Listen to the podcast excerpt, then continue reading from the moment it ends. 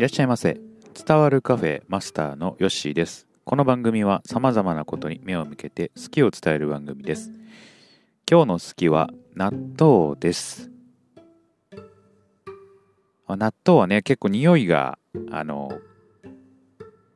強いので、まあ、好き嫌いがね、まあ、はっきりとこう分かれる、まあ、食べ物かなと思いますが、私はえ納豆結構好きでよく食べます。まあ、3日に1遍ぐらいは食べてますかね。うん、まあ、あの、比較的安く手に入る、まあ、3パックで、えーまあ、100円もいかないですので、えーまあ、手軽にね、食べられる食材として、まあ、私は重宝しております。あの、世間ではね、関西人は納豆があんまり好きじゃない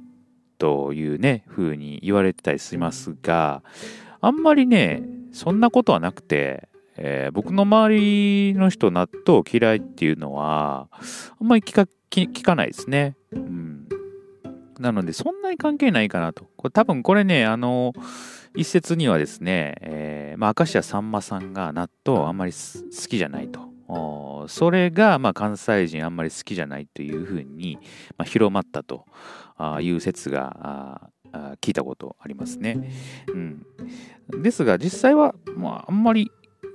好みないんかなと好き嫌いというかねそんなにないような感じはします。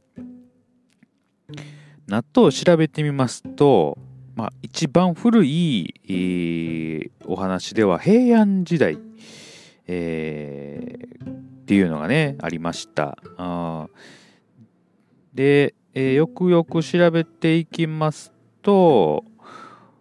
まあ、書物が残っているのが、まあ、室町時代とかあそういうところになってくるみたいなんでだいぶもう古くからあ納豆というのは日本にね、えー浸透しているものなのかなというふうに思います。まあ、昔から食べられてた納豆はですね、えー今でもね、えーそんなにこう作り方は変わらずできている、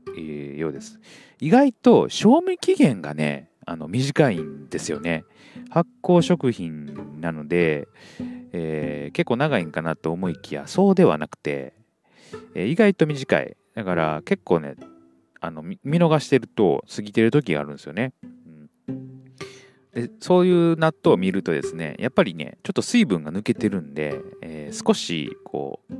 豆が小さくなってシワシワになってたりしますね、うん、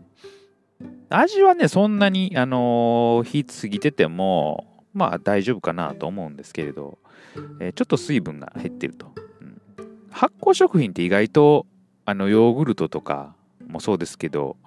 賞味期限短いですよね、その辺ね、えー買われる方はちょっと気になる方はあの気にした方がいいかなと。僕はあんまり、まあ、過ぎてても結構食べる方なんで、えー大丈夫ですけれどね、うん。